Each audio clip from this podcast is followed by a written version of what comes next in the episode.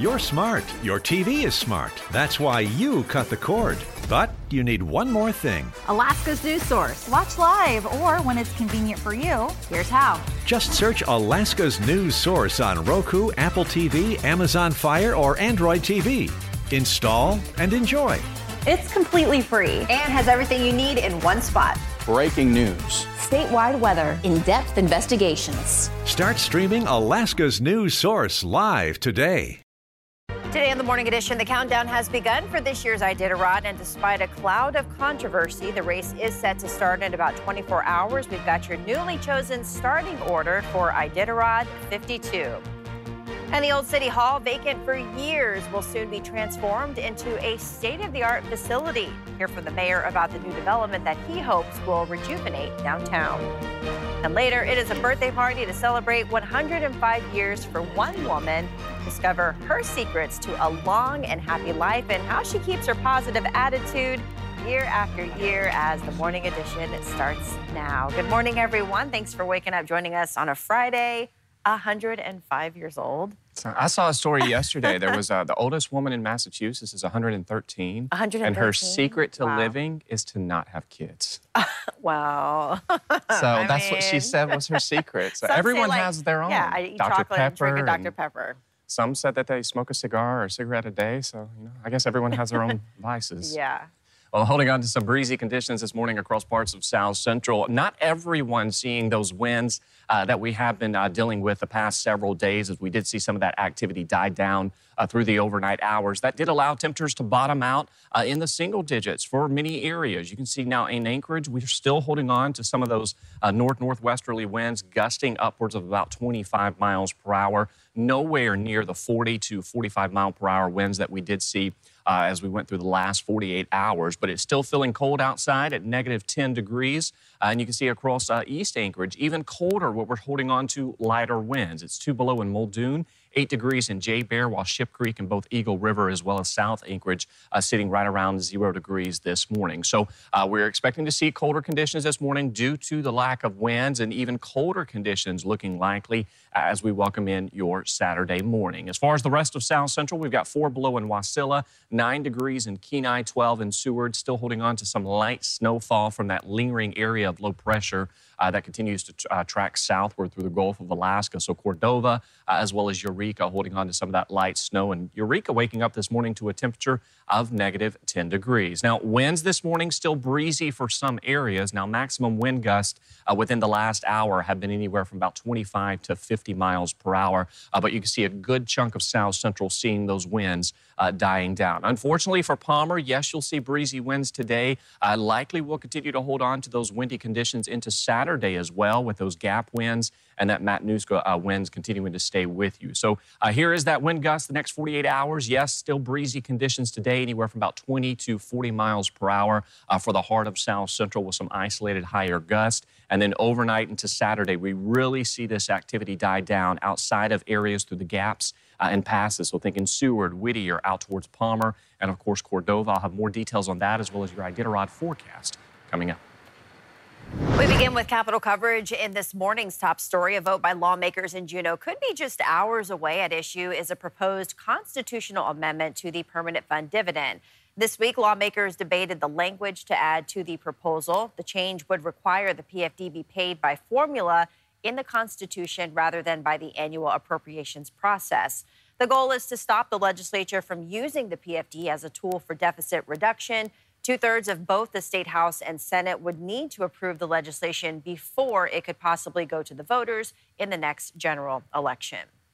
Construction season concerns remain after the federal government rejected the state's $5.5 million spending plan earlier this season. But leaders from the Department of Transportation are now telling lawmakers they think the proposal is fixed, but cuts had to be made and some projects are no longer in the works. Political reporter Steve Kirch continues our capital coverage. For two days, DOT leaders have been talking to lawmakers about the progress they're making on the 2024-2027 transportation plan. This after billions of dollars are put at risk when the feds rejected that plan initially. State DOT leaders telling lawmakers that roughly 99% of the $5.6 million STIP plan is complete, and the part that has to be completed will be done by Friday, as we now wait and see if the feds will sign off and how construction season will be impacted. By Friday, the state must address the most serious concerns the feds wanted to see corrected. In the meantime, DOT leaders told lawmakers some projects have been removed. In front of the House Transportation Committee Thursday, Commissioner Ron Anderson said the errors happened because after using a new database for about 18 months to develop the transportation plan and receive public comments, they had to abandon it last May because the program had flaws. And then there were other issues the DOT coordination with local governments. We know of one project that is out the West Susitna Access Road, which the feds had rejected. Residents had talked a lot about that project during the public comment period. So the direction that they gave us was that if it exists within an MPO boundary, that they wanted those out because they want those included on the TIP. Um, so yeah, those are coming out. Um, we'll be working with the MPO to ensure that those uh, projects get on their TIP. Now, a TIP is when state and local leaders come together on a transportation spending plan. This new STIP proposal needs to be approved by March 31st. Steve Kirch, Alaska's news source. Anchorage Mayor Dave Bronson is proposing a change to the city code. In the statement, Bronson said the new ordinance would allow the city to abate the homeless camps if certain health and safety conditions are found, saying he wanted to reduce the risk of unsanitary conditions and potential hazards in illegal camps. I think you'll start to see a little uh, self regulation within the camps once we educate campers and let them know that there are going to be rules that will be enforced this summer. We're hoping that there's a little bit of self governance. The Assembly Chair, Chris Constant, says he's not been briefed on the possible change in code and said it feels like a campaign message. Federal courts issued wide ranging rulings that affect local governments' abilities responding to homelessness. Among them are decisions that people cannot be kicked off public lands if there's no feasible indoor shelter option available, and they have a right to property that keeps them warm and dry while sleeping in the elements. Furthermore, through the April 2023 Parks and Recreation Bond, $700,000 has been designated for redevelop, redeveloping Peratrovich Park adjacent to Old City Hall, complementing the library project. Together, these exciting projects will make a significant impact on the revitalization of downtown Anchorage. A historic landmark in downtown Anchorage will soon become a new library thanks to a generous donation. Mayor Bronson announced the old City Hall building will be renovated and transformed into a modern library facility. It will face 4th Avenue and will offer a variety of services and resources to the public. It is scheduled to be completed in 2026. You can get more details on the project, including how it will be funded at alaskasnewssource.com. The elections for the municipality of Anchorage are coming up in just over a month on April 2nd, but before any voting can happen, the election equipment needs to be functioning. In order to guarantee the election process is smooth and reputable, logic and accuracy testing of the municipal election tabulation equipment was underway Thursday. The election staff scanned test ballots through the machines and then verified the results to ensure they were functioning correctly.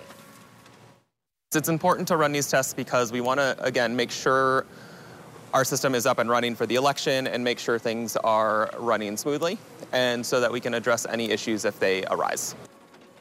Registration and updates for this year's election closes this Sunday. That's March 3rd. Dropbox ballots will be sent out March 12th. There are 16 secure drop boxes in Anchorage, one in Eagle River, and another in Girdwood that are open 24 7. And there are nine propositions on the ballot this election. Covering Palmer this morning, blocking library books could become a risk legally. That's what a city attorney told Palmer council members this week. It's just days after Carly Schreck reports the Mat-Su Borough School Board banned a book about domestic violence from school libraries. So we'll call this meeting of the Palmer City Council to order. It's a topic that has Mat-Su residents divided. The interest in protecting young library users from material inappropriate for minors is legitimate and even compelling. As ongoing discussions to ban certain titles from school shelves continues, taxpayers will be paying roughly $21,000 for the school district to ban one book that was never in the library at all. The question now is should they be banned from the public? Beginning of last summer, we kind of started hearing about it. And um, and we keep hearing about it. It's it's fairly uh, consistent with people that are concerned about this. It's why Sarah Heath, a contracted legal counselor for the city of Palmer, held an open discussion with council members at Tuesday's regular meeting to address the legality of removing published material and what rights people have under the First Amendment. It is the same constitutional rights if we begin to look at, at these different pieces that allow people to decline taking vaccines. They are allowed to post opinions and blogs on social media. You're allowed to burn an American flag and protest. That's protected underneath the freedom of speech. Recently, the Mat-Su School Board banned It Ends With Us by Colleen Hoover that details the struggles of a young woman in an abusive relationship. But as Heath explained in her presentation, school libraries and public libraries are not one and the same, a sentiment noted by Palmer Mayor Steve Carrington. There's a different perspective on it, where a public li- library is a little more um, available to the public and meant to be so. But the group against the challenged books say they're not backing down. And we're not done. We've just begun the march.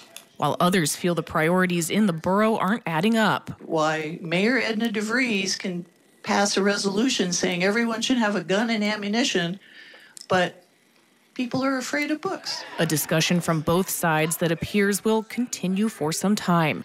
Carly Schreck, Alaska's news source. Of the 56 challenge titles among the Mat-Su School District, 37 are still being reviewed by the Library Citizens Advisory Committee. Well, coming up, Iditarod Mushers were all together last night at the annual banquet to celebrate the upcoming start of the race, plus find out the order next.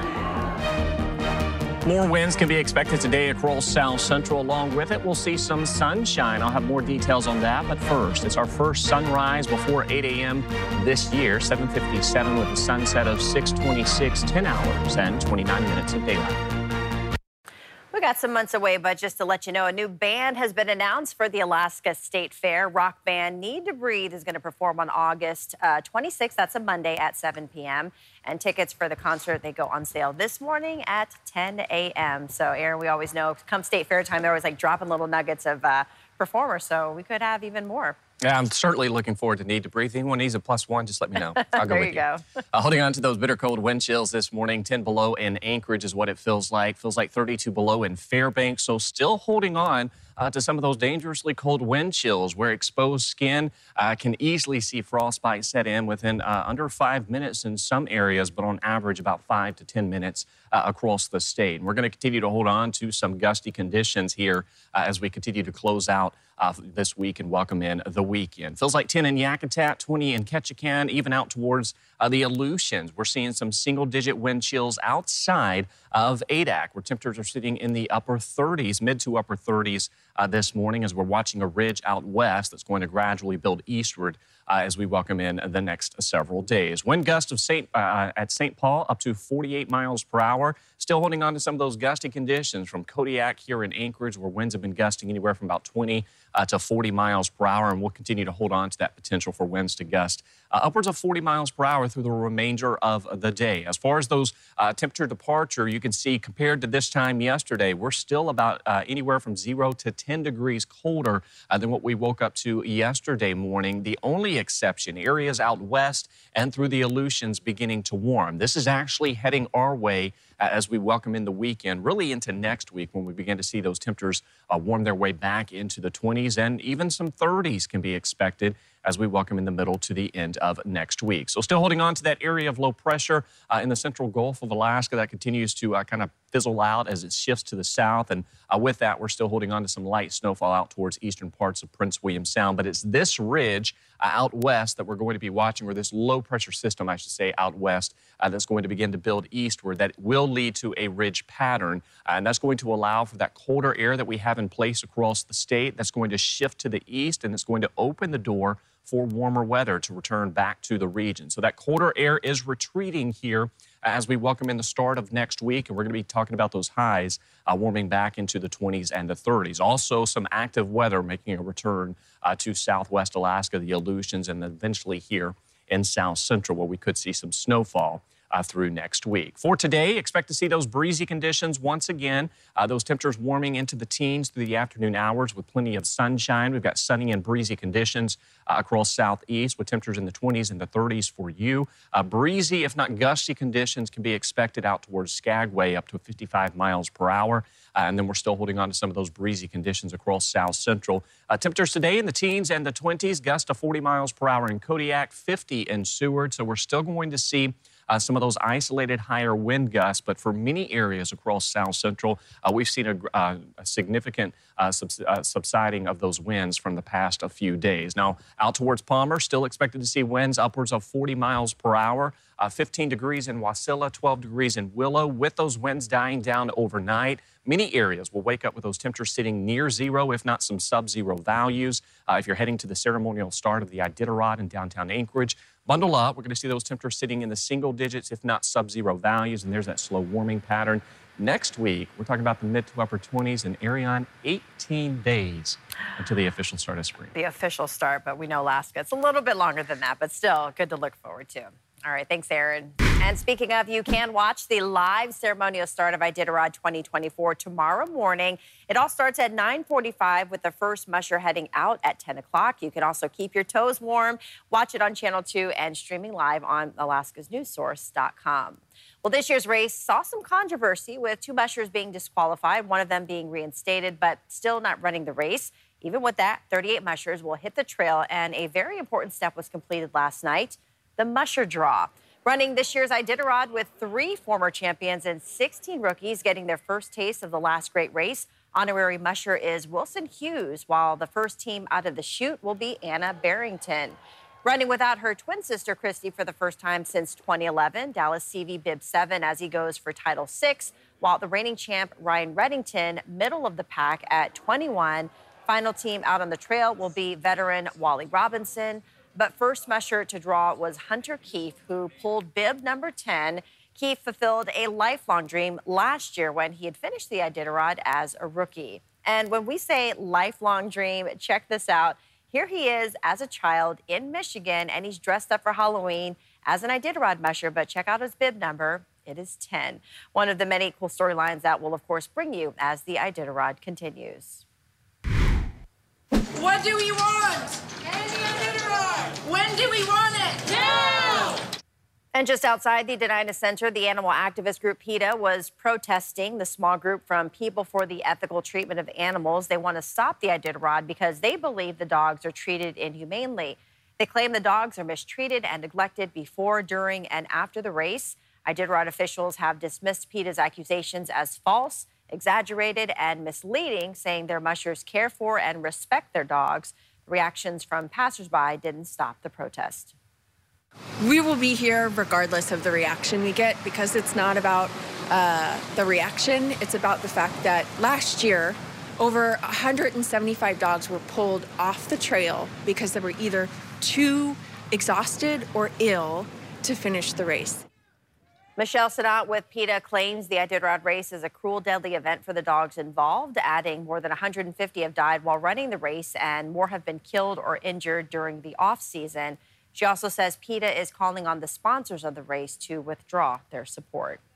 Thanks for listening to our podcast. Click subscribe so you can get the latest podcasts from Alaska's news source automatically and stay up to date with breaking news and in depth reporting available for free 24 7 with the Alaska's news source app.